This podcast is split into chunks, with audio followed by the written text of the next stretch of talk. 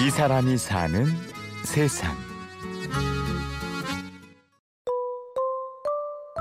제가 태어난 데가 전주인데 전주에도 동물원이 있어요. 전주 동물원이 있는데 글쎄요 아주 아기 때부터일 것 같아요. 그 아마 뭐 나들이 가신다고 전주 동물원에 데려가셨겠죠 자주. 기억하지 못하는 어린 시절 엄마 아빠 품에 안겨 처음 가봤을 동물원. 하지만 이후에도 몇 번 더 동물원에 가볼 기회가 있었고 그때마다 아이는 신기한 듯 동물들을 바라봤습니다. 네 보통 동물은 유아의 발, 발달 단계 있더라고요. 그 동물이나 그런 막 공룡이나 그런 다른 생물에 관심이 높아지는 시기가 정해져 있는데 그때를 기점으로 점점 이렇게 떨어지죠 보통은 관심이. 근데 저는 그렇지가 않았나 보더라고요. 오늘의 주인공 최혁준 씨. 2년 전 고3 수험생의 신분으로 책을 한 권 냈습니다. 전국에 있는 동물원들을 다니며 어떤 동물들이 어떤 환경에서 사육되는지 구체적으로 다룬 책이었지요. 이제 스스로 동물원을 다니기 시작한 게 한 중2 때부터였어요. 부모님은 제가 어렸을 때부터 좋아하는 거 하고 싶은 거 많이 할 수 있게끔 해주셔서 학업 스트레스가 심해질수록 동물원은 더 자주 다니고 고등학교 1학년 때쯤 보니까 제가 전국을 거의 다 돌아다녔더라고요. 동물원이 있는 곳은 그래서 이렇게 자료들이 쌓여가는 걸 보다 보니까 그 우리나라 동물원들의 어떤 순위, 랭킹 정도만 매겨보면 재밌겠다는 생각이 처음엔 블로그에 방문 후기를 남기는 정도였는데요. 혁준 씨처럼 동물에 남다른 관심을 갖고 있는 친구들과 정보를 나누면서부터 깊이가 달라졌습니다. 그들을 향한 공감이 동물 복지에 대한 관심으로까지 이어진 겁니다. 동물원을 평가하려면 동물한테 어떻게 해주느냐가 기준이 돼야겠다는 생각은 바로 들었고요. 그래서 공부를 하다 보니까 다 자연히 동물 복지에 대해서도 공부하게 되고 그래서 한 1년 정도 지났을 때는 지금의 방향을 갖추게 됐죠.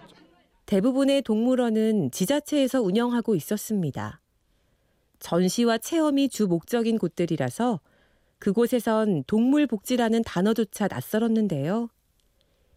그럼에도 혁준 씨는 매번 동물들을 관찰하며 이들의 사소한 변화도 눈여겨 보았습니다. 사실 얼마 시간을 줘도 부족해요. 사육사분들처럼 아예 평소에 365일 옆에 붙어서 보는 수준이어야 사실 이 동물의 복지가 어느 정도다라고 완벽하게 평가할 수 있는 건데 그게 아니다 보니까 항상 시간이 부족하고 그래서 더 자주 가고 갈 때 오래 있고 이렇게 되는 거죠. 대학 입시를 준비하면서 당연히 동물 관련 학과로 진학하려는 계획을 세웠습니다. 혁준 씨는 동물들을 가까이서 지켜보면서 이들의 삶에 대해 연구하는 현장 전문가가 되려고 합니다. 사실 우리나라에서 동물 쪽 진로를 생각하고 있는 청소년들이 생각할 수 있는 진로가 굉장히 한정적이에요. 항상 어떤 응용 학문이나 실용 학문으로서 변형된 동물학을 배우죠. 저희 학과 이름도 특수동물학과고. 근데 학과는 그렇게 한정적이긴 하지만 어, 우리나라의 동물 관련된 직업은 그렇게까지 이렇게 적지는 않아요. 저처럼 야생동물 쪽을 생각한다고 했을 때 학과는 없지만 야생동물 학과는 없지만 그런 일을 하는 사람이 다 있어요. 조금만 생각해보면 야생동물 구조센터에서 일하는 재활사분들이며 뭐 환경부에서 일하는 연구원들이며 이런 분들은 다 어디서 그럼 나왔겠어요. 일하는 사람은 분명히 있는데 학 교실이 없을 뿐이에요. 동물원 동물들에게 빠져 산 지 8년 남짓. 이들에 대해 알면 알수록 국내 동물원의 현실이 녹록지 않다는 걸 느낍니다. 법이 필요하다는 생각을 하게 된 건 제가 책 쓰면서 또는 책 나오고 얼마 안 돼서는 관람객만 바뀌어도 충분히 할 수 있겠다 생각을 했는데 쪽 분야 활동을 오래 할수록 한계점을 많이 느껴요. 물론 동물의 편이지만 얘기는 사람이랑 해야 되기 때문에 이렇게 중간을 지켜야 되는 게 있어요. 그래서 완전히 동물의 편에 설 수 없는 게 항상 걸림돌이긴 하고 근데 어, 중간을 유지하는 사람들이 중요한 것 같아요. 그 교통로 역할을 해주거든요. 그래서 어, 저는 한쪽으로 치우치지 않도록 이렇게 항상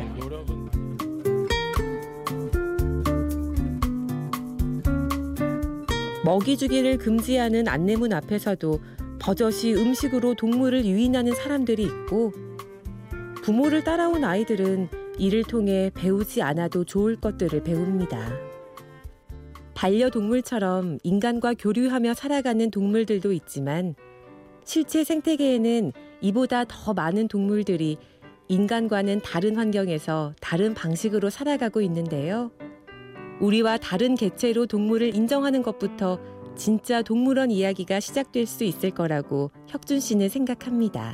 사람들이 그 어려운 내용을 기억하기보다는 그 개체 개체 사연에 초점을 맞춘 거를 많이 기억을 하고 얘기를 많이 하시더라 독자들이 어떤 굴곡 많은 삶을 산 한 아이의 삶을 소개하는 것만으로도 동물원의 문제점을 같이 보여줄 수 있는 거예요.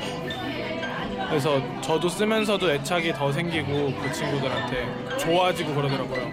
오늘은 동물원을 다니며 책을 엮어낸 최혁준 씨를 만났습니다. 취재 구성 홍지은, 내레이션 임현주였습니다. 고맙습니다.